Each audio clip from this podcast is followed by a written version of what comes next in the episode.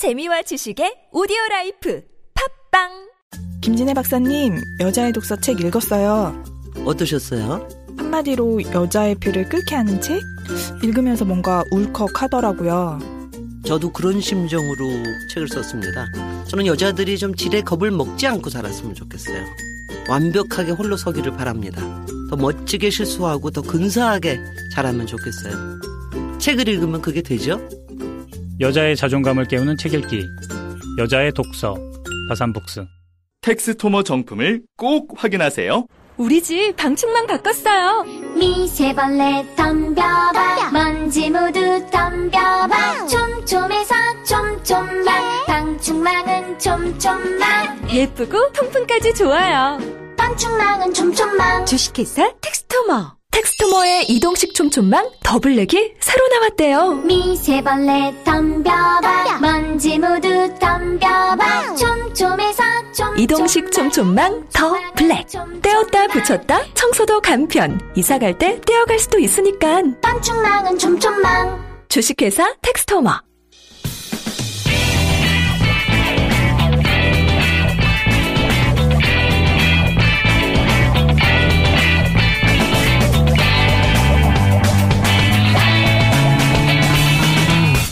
김어준의 뉴스 공장.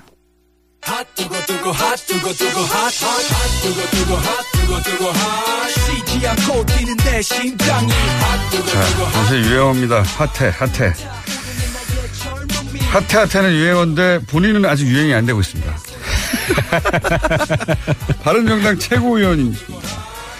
핫해, 하태경 의원 나오셨습니다. 네, 하태 하태 하태경입니다. 반갑습니다. 어제 그렇잖아도 어, 오늘 방송을 위해서였는지 토론회를 하셨는데 예. 토론- 아, 예, 했습니다. 예. 100일 토론. 예. 문재인 정부 출범 후 바른정당 100일이라는 토론을 했는데 여기서 거의 어 셀프로 예, 셀프로 자신의 얼굴을 뺨을 막 때리는 예, 그런 토론회가 있었습니다. 아, 별로 주목을 못 받았어요. 우리 여기서 공장. 여기서 주목을 받게 하죠. 예. 그 취지는 그래요. 그 우리가 문재인 대통령 100일 평가를 예. 하는 건 좋은데 하는 건 좋은데 사실 우리가 더 문제 아니냐. 아, 문재인 대통령 어쨌든 전반적으로 볼때 예. 어, 특히 정치적으로 국민들과의 소통에 있어서 예. 뭐 굉장히 잘하고 있잖아요. 그건 뭐 명백한 사실이고 어쨌든 지지율이 7, 80 가까이 나온다는 수치로 나오고 있죠. 예. 수치로 나오고 있고 근데 우리 수치는 예. 지금 10%를 넘기려고 지금 여기 저기는 70, 80이고 여기는 7, 8입니다. 그러니까요. 예. 지금 낮게 나오면 뭐 5에서 10 사이를 왔다 갔다 하는데 예. 그럼 문재인 대통령 100일 평가가 급한 게 아니고 급한 게 아니고 훨씬 급한 거는 우리 100일이다. 예. 왜이 모양이냐? 네. 그런 거 잘하시잖아요, 원래. 하태경 의원님이 갑자기 훅 나와가지고 일단 자기 뺨을 하나 세게 때리고 나서 그래서 예. 이 100일 자체 헤어스타일도 100일 바꾸셨네. 그러고 아, 이건. 지지율, 지지율 비상을 위해서 제가 정말 태어나서 처음으로 롤을 한번 감아봤습니다. 한때 이정미 재판관. 저희 PD가 한 사람이 있어요. 모 우광 PD라고 있는데 머리를 잘랐더니 IQ가 한 30 정도 떨어지게 보여요. 오늘은 근데 의원님은 한 30 정도 올라간 정- 걸로 보입니다. 아, 그러니까 이게 보수가요. 예. 헤어스타일 잘 안 바꿔요. 저도 사실은 제가 이제 그 롤을 한번 감아 볼까 말까 고민을 많이 했어요. 네. 한번 감아 볼까 하다가도 아, 왠지 이 나이에 네. 누가 근데- 뭐라고 할 것 같고. 아 그렇죠. 네. 저도 신경을 좀 쓰거든요. 그리고 또 의원님 세대가 저도 마찬가지지만 남자가 그렇게 외모에 신경 쓰고 그런 세대가 아니에요. 그러면 안 된다고 배우는 아. 맞아요. 그래서 예. 저는 김호준 앵커 볼 때만 해도 네. 저 머리를 언제부터 자신있게 저렇게 하고 나갔지? 저는 거의 20년 가까이 했습니다. 아, 그게 놀라워요. 김호준 앵커의 이런 그 국민적인 폭발적 지지도 그런 자기 혁신에서 나온 것 같다. 아, 이게 자기 혁신이에요. 왜냐하면 기존의 자기 그럼 관성에서 수염도 기르십시오. 수염도. 과감하게. 저는 수염을 좀 길러봤는데 네. 김호준 앵커만큼 이렇게 이쁘지 않아요. 그래도 어떻습니까? 확 길러볼까요? 예. 확 길러볼까요? 확 길러보고 머리도 기르시고. 머리 좀 해보고. 머리 좀 염색도 해보고. 해버리세요 그냥. 아, 염색은 좀 했죠. 근데 이제 칼라 염색을 네. 해볼까 말까 솔직히 고민한 적이 있어요. 예. 근데 아직 거기까지 가면 너 미쳤나. 주변에서. 그런 얘기 한번 들어야 됩니다 주변에서. 그래 나 미쳤다 하고 튀어나가야 되는 거군요. 그래서 지금 고민이 예. 급진 보수로 갈 거냐, 급진적인 변화를 하는 보수로 갈 거냐, 아니면 이 온건 보수로 갈 거냐. 안 보여요. 그래봐야 잘. 온건 보수는 안 보인다. 잘 안 보입니다. 급진 보수로 가야 된다. 아니 이게 바른정당 전체가 그러지 못하면 의원님이 한번 머리 하얗게 연습하고 수염도 좀 기른 다음에. 근데 이게 예. 제가 우리 당의 보스면 네. 보수가 아니라 보스면 왕 보스면 이렇게 가자 해서 확 끌고 갈 수 있을 텐데 그러니까 혼자라도 가시라는 거죠. 혼자. 혼자 가면 혼자 왕따 돼요. 이미 왕따 아닌가요? 아 지금 그렇진 않아요. 지금은 제가 좀 약간 좀 앞서 나가는 게 있는데 네. 예, 어느 정도 다수 의견, 다수의 지지를 받으면서 물론 소수의 반대는 있어요. 예를 들어 5.18이 촛불의 어머니다 이걸 발언했다가 네. 보수 일강에서 많이 맞고 있는데 네. 뭐 대체로 잘했다 평가를 대체로. 받고 있고 또 우리 김대중 그 빨갱이 네. 에, 빨갱이 몰이한 거 보수 반성해야 된다. 네. 전 실제로 반성해야 된다고 생각해요. 네. 가슴이 아파요. 그런데 머리도 염색 못한다면 겨우 겨우 머리인데 머리카락이 뭐라고 빨간색을 해보실랍니까? 칼라 염색 해본 적 있어요?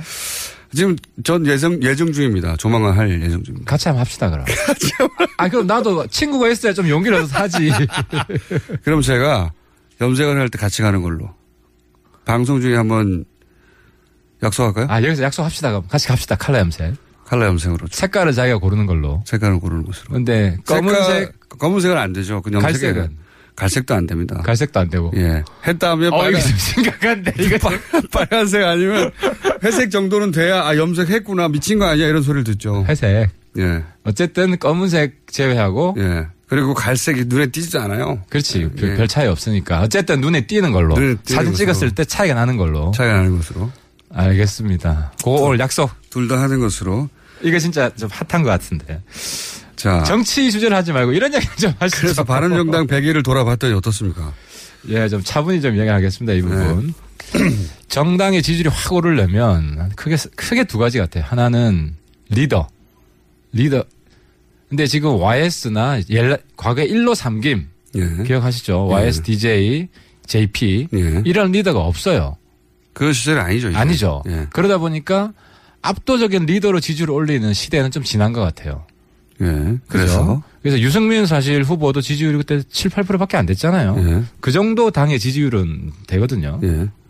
그다음에 제일 중요한 게 비전과 정책인데 우리가 크게 두 번 실기를 했어요. 한 번은 창당 직후에 예. 지지율이 지지율과 기대가 꽤 높았어요. 그때는 바- 자유한국당보다 훨씬 높았죠. 그죠. 한 17%, 20%까지 갔는데 예. 그때 실기한 게 이제 우리가 착각한 게 뭐냐면 탄핵하고 말고의 차이는 있지만 예. 보수의 다른 정책에 큰 차이가 있느냐. 예. 여기에 그럴 대해서 줄 알았죠, 사람들이. 네. 그렇죠.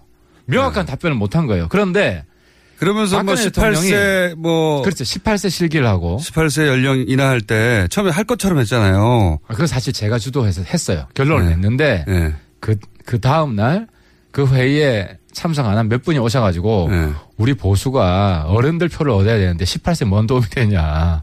그건 정- 자유한국당에서 할 얘기였는데 그걸 그렇죠. 바른정당에서 하니까 그럼 얘네 똑같네 그러면서 확 떨어졌어요, 진짜로. 확 떨어졌어요. 예. 그러니까 거기서 제가 깨달은 바는 박근혜 대통령 탄핵은 단순히 최순실 국정농단 그 하나만이 아니라 예.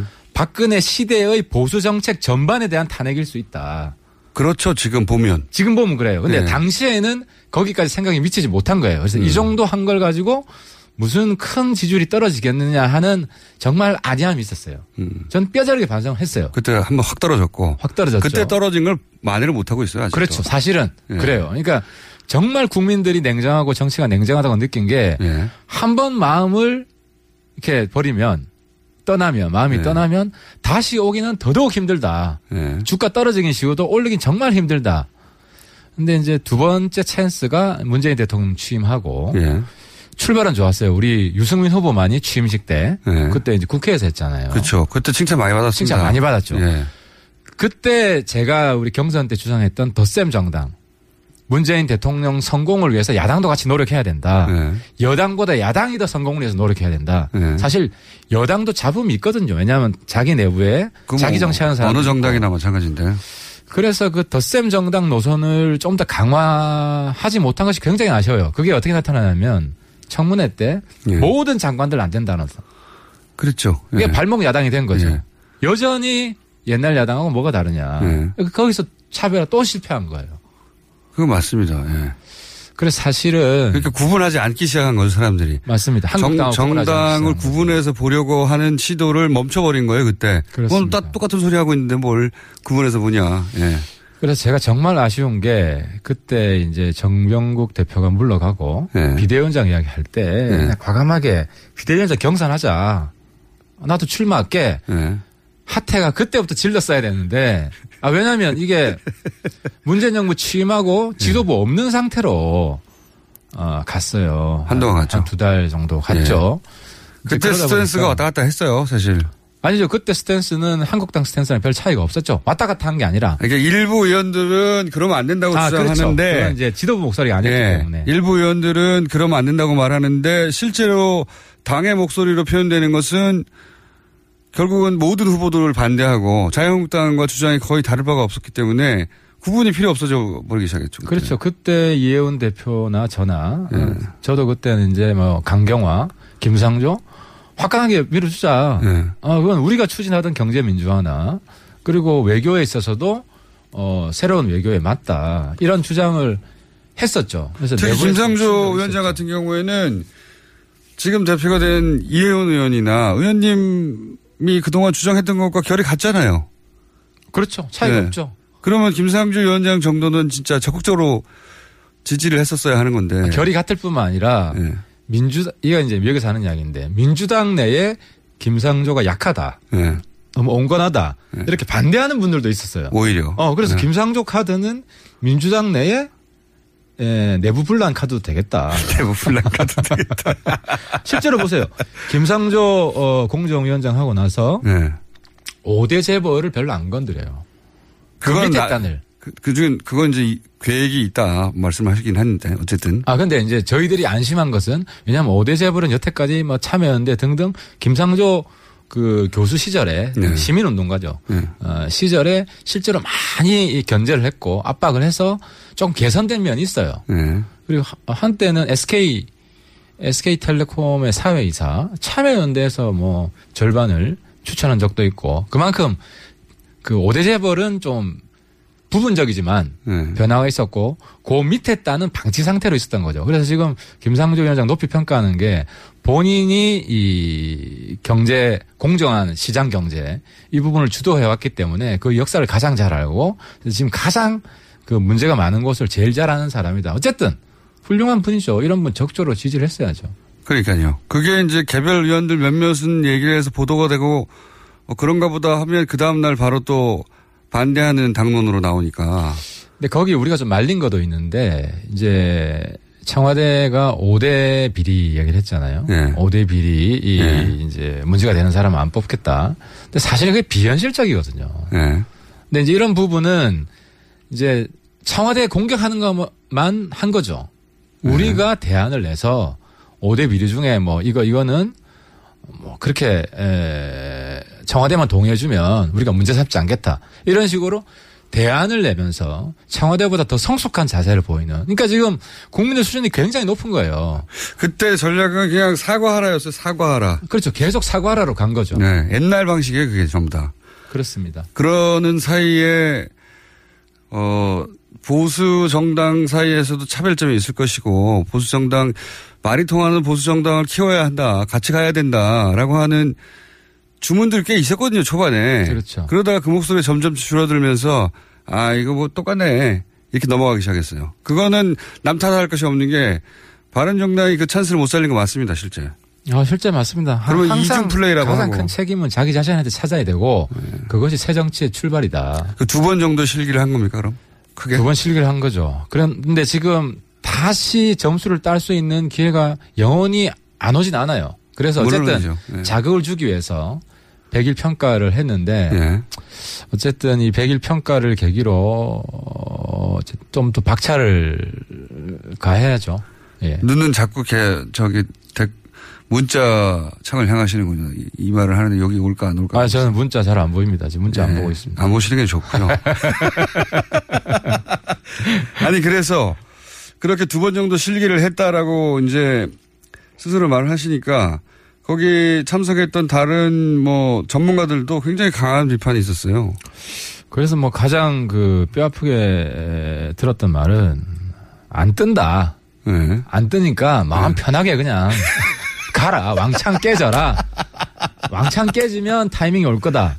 심지어 이런 이야기까지 있었는데 그 어차피 뭐 안 뜨니까. 어차피 안 네. 된다. 이제 뭐 총선 다음 총선 직전에 네. 큰 변화가 있지. 네. 지금 국회의원들이 그렇게 급하지가 않다. 사실 그런 그건 일부 맞아요. 예. 근데 그 말이 또 부분적으로 틀린 게 구청장이나 시구의원들 예. 다 자기하고 가까운 사람이었는데 전부 다 자기에 반대되는 사람이 되잖아요. 예. 그럼 동네에서 엄청 소리 많이 나와요. 음. 그렇기 때문에 내년 지방선거도 국회의원 입장에서도 예. 이거는 그냥 간과하기 간과할 수 없는 지방선거를 통해서 국회의원 지역구의 그 기반 조직이 바뀌어버리면 안 된다는 거죠. 완전히 지금. 무너지면 예. 뿌리가 흔들리는 거거든요. 예. 그래서 위기의식을 안 느끼지는 않는데 정말 절박하진 않죠. 내가 중요한 사안이 아니니까. 이제 총선 때는 또 전국 바람이 불기 때문에 예. 뭐 구청장 시구의원이 아무리 뭐 안 좋은 소리 하고 다녀도 바람 한번 불면 또 바뀌거든요. 그런 면이 있긴 하지만 어쨌든 상당히 불안 요인이 될 수 있기 때문에 홍성걸 국민대 교수는 이렇게 말씀하셨어요.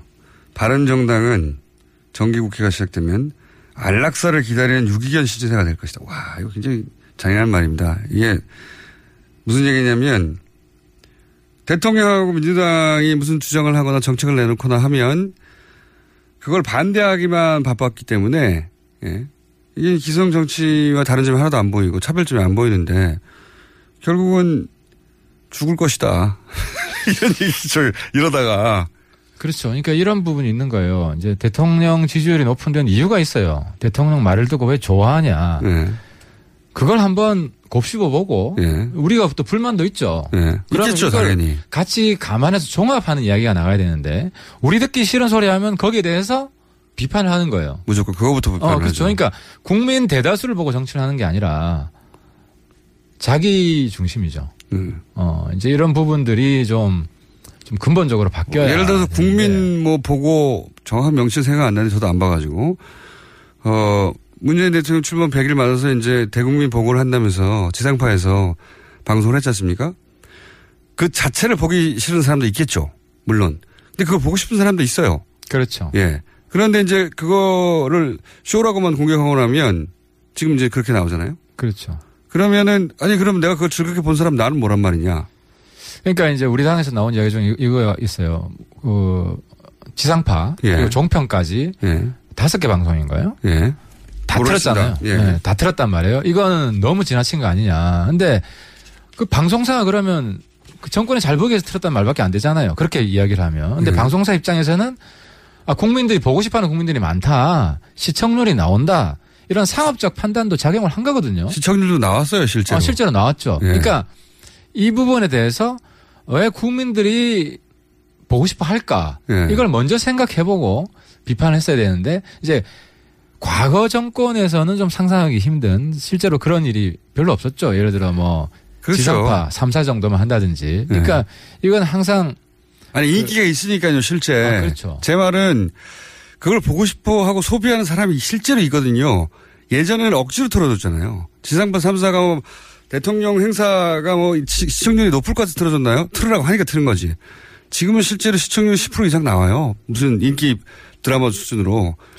그러니까 팔리는 컨텐츠거든요. 이거 왜 팔릴까 하는 생각하지 않고 예전에 본인들이 정권을 잡았을 때 강제로 틀었던 것처럼 정권 찍어 눌러서 하지 않았을까?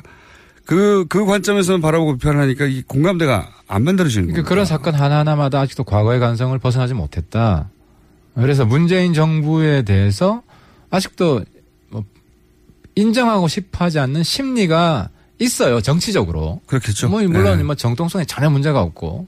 근데 이제 이런 부분부터 극복을 해야 되고 그리고 문재인 정부가 왜 인기가 있는지 단순 파퓰리즘이기 때문에 그런 건 아니에요. 네. 그래서 이 부분을 마음에 좀- 와닿는 부분이 있어서 인기가 있는 거를 그걸 분석할 생각을 하지 않고 자꾸 공격만 하는 겁니다, 지금. 그렇습니다. 그- 그걸 뛰어넘어서 자기들은 그럼 어떻게 하면 마음에 와 가, 닿아서 더 인기를 얻을까 이 그러니까 고민을 해야 되는데. 국민들이 쇼를 연예인처럼 쇼를 좋아해서 인기가 올라간다. 쇼를 잘해서 예. 그 부분만 볼 것이 아니라 그 안에 문재인 대통령의 진정성이 전달되는 게 있어요. 그럼 그 진정성이 뭐냐? 이런 부분을 우리가 어, 분석해보고 평가해보고 우리의 진정성은 왜 전달이 안 되냐? 그 고민을 해야 되죠. 아, 그 고민을 해야 된다는 거죠. 예. 저기는 왜 먹히고 우리는 안 먹히지? 그렇죠. 그 생각을 하지 않고 그렇게 해도 안 먹히는 게 있어요, 당연히. 문재인 대통령이 아무리 어, 이런저런 방식으로 전달해도 여전히 100%가 아니잖아요. 그러니까 홍준표 대표는 예. 아무리 진정성 있는 말 해도 안 먹혀요. 그러니까 자기는 정치로 사실 끝났다는 거예요, 그 말은. 아무리 변신을 해봐요, 홍준표 대표가. 그분의 쭉 지금까지 특히 대선 과정 지금까지 보면 왔다 갔다 하잖아요. 박근혜 대통령 죽였다가 살렸다가 또 죽였다가 살렸다가 친박 양아치라 했다가 친박 없다고 했다가 또 친박 친다고 했다가 아무튼 뭐 종잡을 수 없잖아요. 이번에 다시 출당하고 친박 친다고 하는 의도는 뭘까요, 그러면? 또 바꿀 그러니까 수는 이제 없을 것 같은데. 우리 우리 꼬셔 보려고 그러는 거죠 바른당. 아, 바른당. 바른당 붕괴 작전인데. 아, 그래요? 근데 뭐 수- 뻔히 보이잖아 이제. 음. 홍준표 작전이라는 게 이제 뭐 복선도 없고 그죠 숨겨진 게 없는 거예요. 음. 아, 작전이 치밀한 게 있어가지고. 그러니까 이제 한국당이 정말 콩가루라는 게 제가 홍 대표 많이 까잖아요. 네. 엄청 까요. 그러면은 홍준표 대표 본인은 아유 하태경 뭐내 내 급이 아니라 반박 안 할 수 뭐 있을 수도 있겠지만 그 측근들은 좀 반박을 해줘야 될 거 아니에요. 아 왜냐 내가 깜깜 이야기를 해볼까요? 홍준표 대표 홍카시다. 한국의 메카시다. 홍카시. 스트롱맨이 아니라 예측 불가능한 스프링맨이다. 어디로 튈지 모른다. 네. 풍선껌 대표다. 북선권 대표는 무슨 말입니까? 그러니까 말 이제 안 지킨다는 거죠. 네. 어, 금방 금방 자기- 터진다. 아, 금방 금방 이제 안 말, 자기 말한 거 안 지키고 또 뭐 박근혜 대통령 살렸다 죽였다 가지고 논다. 네. 정치적 패륜하다. 이런 이야기를 내가 엄청 쏟아냈는데도 네. 한국 당 내에서 하태경 비판하는 게 하나도 없고요. 띄워줄 필요가 없다고 본 거겠죠. 공개적으로 영향력도. 없고. 아 근데 예. 만나면은 하태경 참 잘한다 더 까라. 아 비공식적으로 들리는 말이 그 내부에서도 그렇다는 거예요. 자, 그래서 어떻게 해야 되는 겁니까? 바른정당은 그러면. 바른정당은 어, 어려운 길입니다. 인정합니다. 고난의 행군이에요. 네. 그래서 일관되게 가야 되고 예를 들어 이제 우리가 우리 비전을 보여줘야 돼요. 제가 제가 우리 제가 비전 위원장인데 한 가지 비전이 반공 보수에서 이제 민주적 보수로 탈바꿈해야 된다. 네. 그래, 그래서 예, 어, 주장했던 것이 그 국민 통합 의례에 호국 영령뿐만 순국 선열뿐만 아니라 민주 영령도 같이 우리 당 행사할 때는 네. 어, 넣어서 하자. 우리가 민주 세력에 뿌리를 두고 있다는 것을 분명히 하자. 뭐 산업화 근, 그 근대 세력뿐만 아니라 그리고 뭐 또 한 가지가 영남 보수에서 우리가 통합 보수로 갈 거다. 그래서 뭐 5.18 택시 운전사 영화 우리 보러 가잖아요. 그게 일회성으로 멈추는 게 아니라 보러 가자고 했다가 또 왜 안 갔어요? 그러니까 이게 우리 당 내에서도 네. 어, 관성이 부분적으로 남아 있는 거예요. 그러니까 바뀌는 방향은 맞는 것 같은데 왜냐하면은 그 택시 운전사 바른정당이 단체로 보러 가잖아요. 네. 그럼 그걸 좋게 평가하는 사람도 있지만 영남에서는 또 안 좋게 평가하는 사람도 있거든요. 그렇긴 한데 항상 그럴 거 아닙니까? 그러니까 그 부분에 있어서 그렇게 그래서 어정쩡해 보이는 거 아닙니까? 계속. 그게 제 부덕이고 뭐 제 역량 부족인데 그래서 네. 제가 정치력이 좋아가지고 우리 당 20분 확 다 모시고 가고 싶은 마음이죠. 마음인데 그 정도 됐으면 제가 이미 대선 출마했고 이제 어떤 그런 변화 이- 아주 진정성 있는 변화다. 뭐 예, 알겠습니다. 그 바른정당이 지금 그 자유한국당하고 사실 자유한국당의 지지율이 예를 들어서 지금 민주당처럼 50% 50%대로 가면 모르겠지만 이 추격권 안에 있어요. 왔다 갔다 아, 해요. 고착이에요 자유한국당. 예. 왔다 갔다 하기 때문에 바른정당이 어떻게 하냐에 따라서 근접한 건 역전 역전도 한 번 했었고 최근에 어 그렇죠. 가능할 수 있는데 왜 이렇게 까딱까딱까딱 못 넘어가고 항상 이- 요 정도냐 거기에 대한 굉장히 치열한 반성이 필요하긴 필요하다 봅니다. 그래서 저희들이 비전 선포식을 어떤 시점에 하고 예. 우리가 이런 보수로 갑니다. 그래서 그런 보수로 감을 몇 달 동안 일관되게 보여주면 저희는 지지율이 한 두, 지금만 10%에서 20%대는 오겠다. 일관되게. 아. 예. 근데 이제 문제는 당 내에서 이런 공감대를 끌어내고 하는 부분인데 당내에서 혼자만 이런 주장하시는 거 아니에요? 아, 꼭 그렇진 않아요. 예, 몇명 정도 됩니까? 동의해주는 수명 중에 네, 수명 20분 중에 왜냐면은 이제 우리 당에 두 명 정도 예를 거 들어? 김무성 대표만 해도 다 기억을 못 하시는지 모르겠는데 이 민주화 운동 출신이에요. 87년에 같이 거리로 나오셨던 분이고 예. 김무성 대표가 그때 언제적 얘기입니까? 아니, 위한 행진곡 한 예. 가지 예를 들면 예. 그 재창하자라고 할때 예. 새누리당 시절이죠. 김무성 대표가 우리 같이 불렀다 그때 이 노래는 그때는 김무성 대표가 30대일 때고요. 아니, 근데 어쨌든 이건 예. 왜냐면 YS 지금 60대 대. YS 뿌리기 때문에 예. 민주적 보수 이런 부분에는 공감해 주는 분들이 많죠. 그리고 통합 보수 같은 경우도 공감해 주는 부분이 많고. 그렇게 바른정당이 일관되는 색깔을 어느 쪽이든 가지지 않고 있는 게 큰 문제다. 예, 이런 거죠. 아. 그렇죠. 그리고 예. 또한 가지가 이제 이건 우리 당에서 찬반이 나뉘는데 어, 복지 보수로 가야 된다. 예. 그러니까 유승민 대표는 중부담 예. 중복지론이잖아요. 근데 아직도 원래 보수는 저부담 저복지. 원래 전통적인 한국적 보수는 예. 왜냐하면 경제 성장이 계속 됐기 때문에 예. 성장이 곧 복지다 이런 마인드였어요. 그리고 네. 지금도 성장을 통해서 1차적으로 부를 나눠주는 이런 복지를 해야 된다. 근데 그게 안 되잖아요. 그게 언제적 얘기입니까? 그것도. 그렇지. 예. 근데 아직도 저부담 저복지 세금 많이 못 거둔다. 이런 노선이 있어요. 그래서 이런 부분은 내, 내부에서 좀 치열한 노선 투쟁이 좀 필요하다. 알겠습니다. 어, 1차로 여기까지 하고요. 어, 바른정당, 야당의 목소리들이 잘 안 들린 이유가 그런 것도 있어요. 아니, 자기들 사정도 급한데, 남 탓하고 남 공격할 때가 아니잖아요. 마- 처음에, 초반에 말씀하셨듯이, 아니, 우리가 지금 7%대인데, 70%대 정권을 공격할 때가 아니다. 우리부터 지금 어떻게 해결해야 된다. 그걸 사람들도 느끼거든요. 예, 예. 아니, 자기도 앞가림도 안 되면서 지금 아, 그렇다고 난 비판 뭐, 뭐안 못하는 건 아닌데 안 되는 거고. 잘 안 들린다는 거죠. 어쨌든 그래서. 국민들이 볼때 예. 자기 혁신을 먼저 하고 있구나. 예. 이, 이, 이 메시지를 강하게 소통할 필요가 있다. 그 맞는 말씀인 것 같고요. 마지막으로 짧게 예 아니요로 안철수 전 대표가 단골 잡을까요? 그건 뭐 정계 은퇴해야죠. 못 잡으면? 못 잡으면 그쵸. 아유 그 무슨 그, 그 쪽팔림 정도도 있지.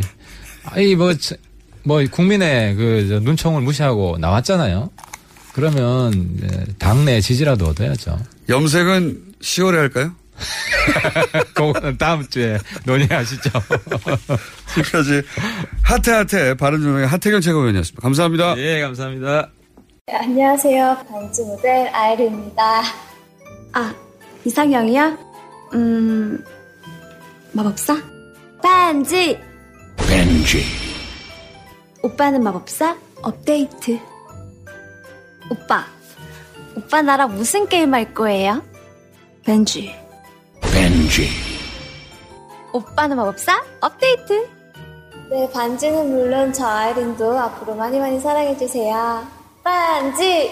아, 또 떨어졌어. 너 또 입사 시험 봤어? 아니, 차량용 핸드폰 거치대 말이야. 여러 개 사봤는데 실패의 연속이야. 떨어지고, 시야 가리고, 운전석에서도 멀고, 뭐 좋은 거 없을까? 싼 것만 찾으니까 그렇지. 제대로 된 거 하나 사서 편리하게 쓰는 게 더 낫지. 그런 게 있어? 그럼 있지. one, two, three 할 때 two.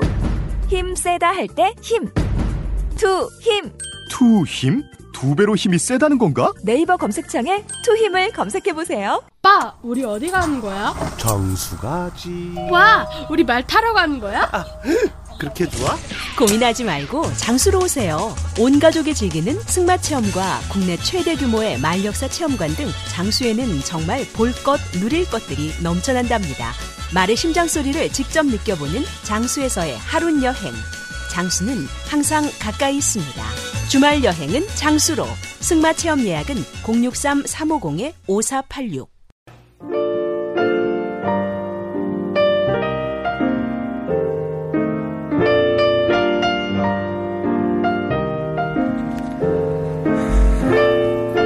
나는 누구이고 여기는 어디인가? 왜 광주에서 순천으로 출근하면서 나는 서울교통방송을 듣고 있는가? 네.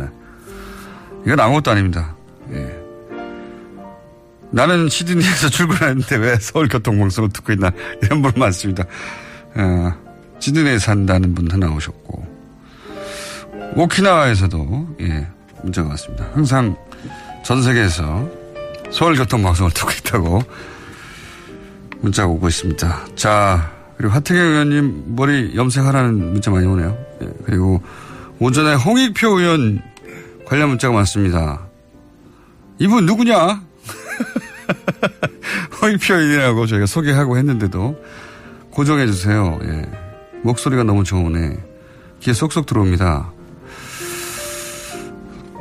반고정 저희가 생각해 보겠습니다. 고정은 자리가 꽉 차서 반고정 생각해 보겠습니다. 네. 네, 굉장히 오늘 사안에 대한 설명을 조곤조곤 잘 하셔서 문자가 많았습니다. 여기까지 하겠습니다.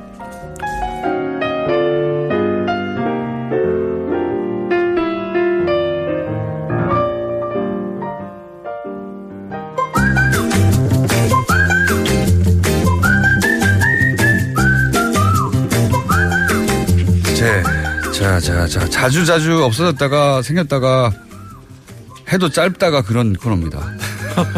오늘은 시간이 좀 마련됐습니다. 칼 플라니 사용연구소 소장님 요즘 가입자 어떻습니까? 아직 휴가에서 안 돌아오신 모양이 아직 10명으로 못 돌아갔어요? 네. 네네. 자, 아직 10명으로 못 돌아갔답니다. 여러분들 신경 써 주십시오. 자, 몰랐는데 오늘 한미 FTA 어, 특별 회기가 개최된다고 해요. 공동위원회. 네, 네. 이게 뭡니까? 음, 한미 FTA 22장 2절을 보면 어, 어느 한쪽이 요구하면 공동위원회를 개최하게 돼 있어요. 그러니까 지난 한미 정상회담 때 정상회담 끝나고 트럼프 대통령이 네. 재협상하겠다 그랬는데 네. 그때 제가 나와서 재협상이라는 건 없고 네. 그 22장 2절일 거다 그랬는데 네. 그 실제로 음. 무역 대표부하고 대통령 비서실에서 보낸 걸 보면 미국 대통령이 보낸 걸 보면 어, 22장 22.2조에 의거해서 공동위원회 특별 회기, 회기를 요청한다 이렇게 됐고 그 모임이 이제 오늘 열리는 거죠. 음. 그렇군요. 그러니까 트럼프 대통령이 한 말의 후속 조치로서 그런데 재협상이란 말은 원래 이 협정문에 없는 거고 어멘드먼트를 하려고 하는 거죠. 뭐 개정. 재협상이라는 건 이제 완전히 다 갈아엎는 뉘앙스인데 그건 정치적 발언이고 실제로는 그렇죠. 자기가 뭐 했다는 걸 보여주려고 했던 거죠. 실제로는 원래 한미 FTA 원래 문구에 있는 내용 예. 그 근거해서 이제 공동위원회를 개최하는데 어, 여기에서 이제 우려했던 바는 트럼프 대통령이 그걸 무슨 얘기를 했었냐면 한미 FTA가 끔찍한 협정이었다고 이미 후보 시절에 여러 번 얘기해 와서 네네. 물론 뭐 어, 백인 노동자들 일자리를 배- 잃은 백인 노동자들 남성 노동자들 특히를 상대로 어필하기 위해서 한 것이다 뭐 이런 말들이 많긴 했습니다만은 그리고 뭐 한해 한미 FTA로 400억 달러를 잃는다고 하는 사실이 전혀 아닌 이야기를 주장하기도 했고요. 예, 완전히 사실이 아닌. 미국 내에서도 이거에 대한 비판이 있었죠. 예. 원래 뭐, 저. 재정 적자와 무역 적자를 구분 못 한다고. 가짜 뉴스를 자꾸 얘기하니까. 가짜 뉴스를 생산해내는 분인데 완전히. 네. 근데 여하간 지금 현재 한미 FTA가 정말 미국에 불리한가부터 시작해 보면 음, 그러니까 한미 FTA, 미국의 FTA는 나프타 이후에 핵심이 어디 있었냐면은 무역이 있던 게 아니었어요. 지적재산권 서비스 투자 분야가 있는데 네. 자기들 강점 있는 부분. 예. 네, 그리고 이거는 사실은 관세 문제가 아니잖아요. 국경의 네. 문제가 아니라 상대 국가의 법을 바꾸는 건데 네. 이걸 처음엔 WTO에서 했어요. 그래서 다 있어요. 지적재산권 서비스 투자에 관한 WTO 조항이 있는데 네. 이거 갖고 성이 안 차는 거죠. 예. 예를 들어서 뭐 저작권을 50년, 70년으로 늘리자 그러면 어느 나라가 찬성하겠어요? 미국이 제일 많이 갖고 있는 건데. 그러니까요. 다 반대하니까 이 부분을 한 나라 한 나라 각계격파하자라고 하는 게 음. FT 미국의 FT 전략이었거든요. 음, 무역이 아니라 애초에는. 예. 그러니까 지적재산권 서비스 투자가 핵심인 거고 결국 좀 무역은 구체적으로 얘기하면 이런 거죠.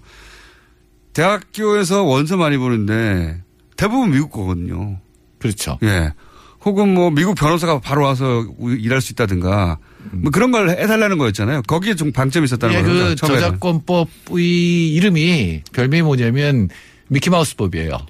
그건 왜 그렇습니까? 원래 미키마우스의 저작권이 소요, 소멸되는 그 전해에 네. 20년을 늘렸어요. 아하. 그러니까 미키마우스를 상표로 쓴다든가 이렇게 하면 네. 더 저, 이제 계속 그 월트 디즈니사의 저작권료를 줘야 되는 거죠. 네. 그래서 그 이름이 이제 미키마우스법인데 우리나라 원래는 50년이었어요. 전 세계가 네. 다 50년이에요. 근데 네. 한미 FTA를 맺으면서 70년으로 늘렸죠. 음. 그럼 이제 미국 영화라든가 미국 소설이라든가 좀 전에 말씀하신 원서라든가에 네. 대한 이제 저작권료 이런 것들이 20년 연장되는 거죠. 더 많이 이제 네, 네. 지불해야 되는 거고 그 결과는 우리나라의 무역 수지 말고 예. 이 경상 수지에 들어가는 이제 서비스 교역에서는 예. 어 130억 달러 정도의 적자가 늘어나는 음, 이런 무역이 아닌 미국이 워낙 강점이 있는 그 분야에서 미국이 어, 이권을 가져가는 게 원래 미국 쪽 FTA 전략이었는데 지금은 트럼프는 무역 분야에서의 얘기를 하잖아요. 그렇죠. 철강 네. 자동차 부분이죠.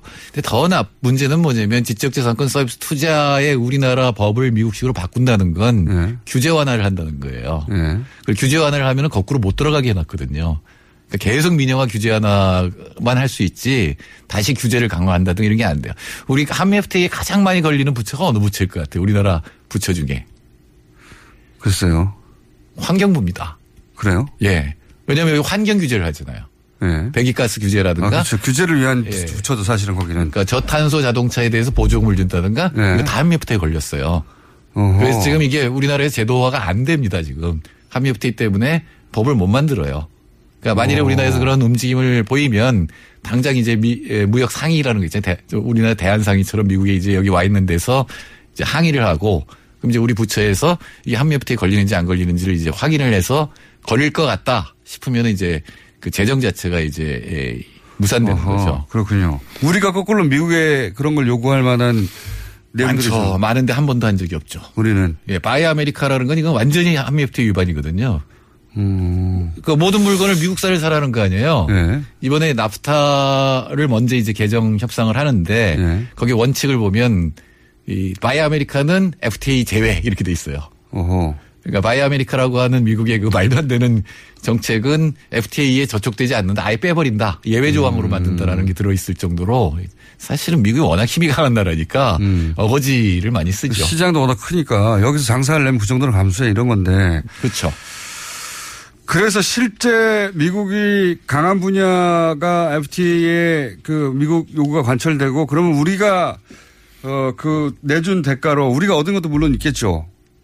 네, 그게 이제 예, 미국이 보기에는 그리고 네. 한국이 지난 2005년 어 2007년 그때 그 한미 FTA 협상을 할 때 가장 신경을 쓴 게 자동차 수출이라든가 네, 이런 쪽에서 뭐. 예, 네. 이런 쪽에서의 그 관세를 낮추는 거였고 그거를 관세를 낮춰놓으니까 그 다음에 재협상을 했잖아요. 네. 그래서 다시 그 연기를 했던 거고 결국은 지금 이제 자동차 관세 제로가 됐는데 네. 이 부분을 건드리고 싶어 하는 거거든요. 그러니까요. 근데 그건 불가능합니다. 불가능합니까? 예, WTO든 불가능합니까? 같으든 예. 낮춘 관세를 다시 올리는 거는 국제 관행상 안 돼요. 물론 할 수도 있어요. 하면 진짜 국제 관행을 어겨서 한국이 정말 굴욕적인 협상을 한 게 되기 때문에 아마 통상교섭본부도 그렇게는 안 하려고 할 겁니다. 다른 어떤 이면 합의를 하면 몰라도 그러니까 원래 자기들이 지적재산권을 가져가고 우리가 대신 자동차를 수출할 수 있게 만들어놨는데 이제 지적재산권 가져간 거는 만족스럽고 대신 자동차나 철강 쪽에서 적자를 발생시키는 거 어떻게 해보고 싶다는 거죠 한마디로. 그렇죠. 네. 왜냐하면 실제로 미국에서 자동차 철강 산업이 무너졌잖아요. 사실은 없어졌다고 봐야 돼요. 국제분업이 바뀌면서 그러니까요.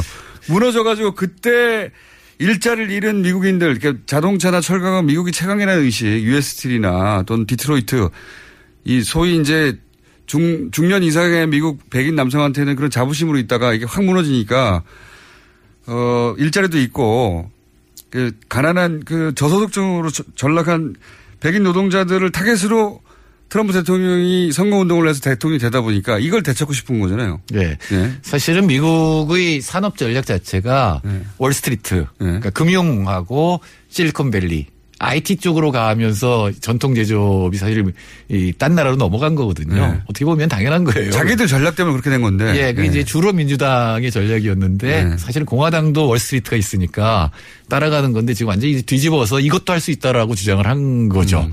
네, 굉장히 거꾸로 가는 거기 때문에 쉽진 않을 겁니다. 이런 결과도 있어요. 한미 FTA가 없었으면 오히려 미국의 무역 수지 적자가 더 크게 늘어났을 것이다. 이건 미국에서 나온. 네, 미국 이야기입니다. 무역위원회 보고서고 계량 경제를 써서 돌려보니까 예. 어, 원래 283억 달러인가 그랬을 거예요. 이- 이- 저 2015년에 적자가. 예. 근데 한미 FTA가 없었으면 440억 달러 적자였을 것이다. 음. 그러니까 한미 FTA 없었으면 미국은 더 적자가 컸을 것이다. 이 얘기는 미국이 무역 부분에서 이익을 본 FTA다라는. 얘기죠. 그러니까 미국에서 사실 재협상, 뭐 표현이 재협상이고 원래 문구에 있다고 하는데 그런 걸 주장할 계제가 아닌데도 트럼프 대통령이 이렇게 주장을 해서 이제 협상 테이블에 앉았잖아요. 그럼 우리가 이 기회를 살릴 수 있는 방법은 없습니까? 있죠. 그러니까 지금까지 이제 독소 조항이라고 얘기한 거 누가 보더라도 환경 규제를 하는데 그걸 FTA가 막는다면 그 문제가 있잖아요. 그러니까요. 예. 세금도 아니고 환경 문제인데. 예, 그런 것들, 그러니까 안전 규제, 환경 규제 이런 것들에 대해서 완화시키는 방법이 그 사실은 미국이 어 제가 이, 어, 오기 전에 본 문건이 일곱 개나 되는데 그러니까 대통령 뭐 협정 뭐 명령 행정명령 세 개하고 나프타 협정 원칙 같은 거는 우리나라에 그대로 적용될 가능성이 있는 거죠. 그다음 한미 FTA 다음에 TPP 협상을 했잖아요. 그럼 또 한미 FTA도 바뀐 게 있는데 거기서 가장 주목할 만한 게 뭐냐면 규제 일치라는 게 있어요. 규제 일치요? 예, 새로운 챕터예요. 원래 한미 FTA 없던 건데 네. 이건 뭐냐면 미국하고 한국이 규제를 똑같게 만들어야 된다는 거죠. 아, 그럼 미국의 환경 규제 기준으로 우리도 그럼 빽하겠다라고 할 수 있겠네요. 예, 주장을? 그렇게 해야 되는 거고 두 규제를 일치시켜야 미국 기업이 미국에서 장사하는 거나 한국에 장사하는 거 똑같이 느껴질 거 아니에요. 그 논리를 들어서. 예, 근데 사실은 미국 자동차 산업이 쇠퇴한 이유 중에 하나가 환경 규제가 너무 약해요. 음. 근데 다른 나라 유럽 같은 게 강하잖아요. 그렇죠. 그러면 이게 맞출 수가 없잖아요. 그러니까 네. 이거 미국은 어떻게 지금 하고 있냐면 유럽에 수출하기 위해서 자기들의 환경 규제, 그러니까 자동차 산업이 환경 장치를 다는 게 아니라 EU의 환경 규제를 약화시키려고 하는 거죠. 아, 거꾸로. 예, 근데 EU는 지금은. 안 되죠, 그게. 그게 될 리가 있나요? 그러니까 네. 한국한테 그렇게 하는 거고 네. 작은 나라들한테 그렇게 하는 건데 그럴수록 미국 자동차 산업은 더 이 경쟁력이. 떨어질 네. 거라는 거죠. 근데 우리나라가 만일에 네. 환경 규제 강화하지 않고 우리나라 자동차 산업도 거기에 적응하게 되면 음. 이제 수출하기도 어렵고 전 세계적으로. 예, 경쟁력 네. 떨어지게 돼 있습니다. 그러니까 지금 이 기회를 살려서 우리가 불평등하다고 하고 불합리하다고 생각하는 거를 바꿀 수도 있다. 예. 그러니까 김현정 본부장이 10년 전에 예. 굉장히 강조한 게 뭐냐면은 무역 구제라는 챕터예요. 그건 뭐냐면 우리나라 덤핑 관세 이런 거 많이 맞잖아요. 예. 특히 철강이 많이 맞는데 거기에 제로잉이라는 게 있습니다. 굉장히 재밌는 건데 가령 우리나라가 철강을 너무 싸게 수출해요. 그러면 이제 덤핑을 때리는 건데 덤핑 네. 혐의를 거는 건데 그 생각보다 기준보다 높게, 높게 팔 때도 있었을 거 아니에요. 그렇죠. 높- 그 높은 가격은 제로로 만드는 게 제로잉이에요. 아하. 그러니까 싸게 판 것만 계산해 가지고 너네 덤핑 몇 퍼센트 했다라고. 때리는데. 예. 예. 이건 누가 봐도 불합리한 거잖아요. 네, 그렇죠. 그거 없애겠다 그랬는데 지금도 제로잉을 쓰고 있거든요, 미국이. 계속 음. 그거 갖고 해요. 그러니까 원래는 약속한 게 뭐냐면 한미 FTA에 의해서 그런 말도 안 되는 불공정한 행위는 못 하게 하겠다 했는데 지금도 하고 있으니까 음. 사실 이 제로잉만 제대로 해도 우리나라의 철강 자동차가 약속대로 해라. 예. 하, 그, 그 10년 전에 FTA를 체결한 분이 10년 후에 그것이 어떻게 실제로 집행되었나를 가지고 따지는 게 이득인 부분이 있긴 있네요. 정확하게 어. 자기가 어떻게 했는지 아니까. 아니, 발표를 그렇게 했어요. 그 막았다고 발표를 했는데 네. 실제로는 아니에요. 음. 지금 작년에도 우리나라가 덤핑 맞은 게 세계 2위.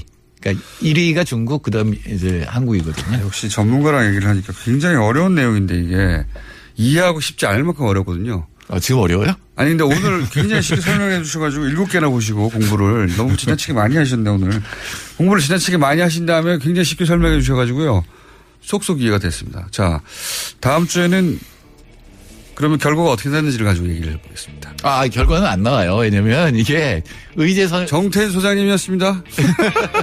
다음 주에 얘기 나누겠습니다. 내일 뵙겠습니다. 안녕.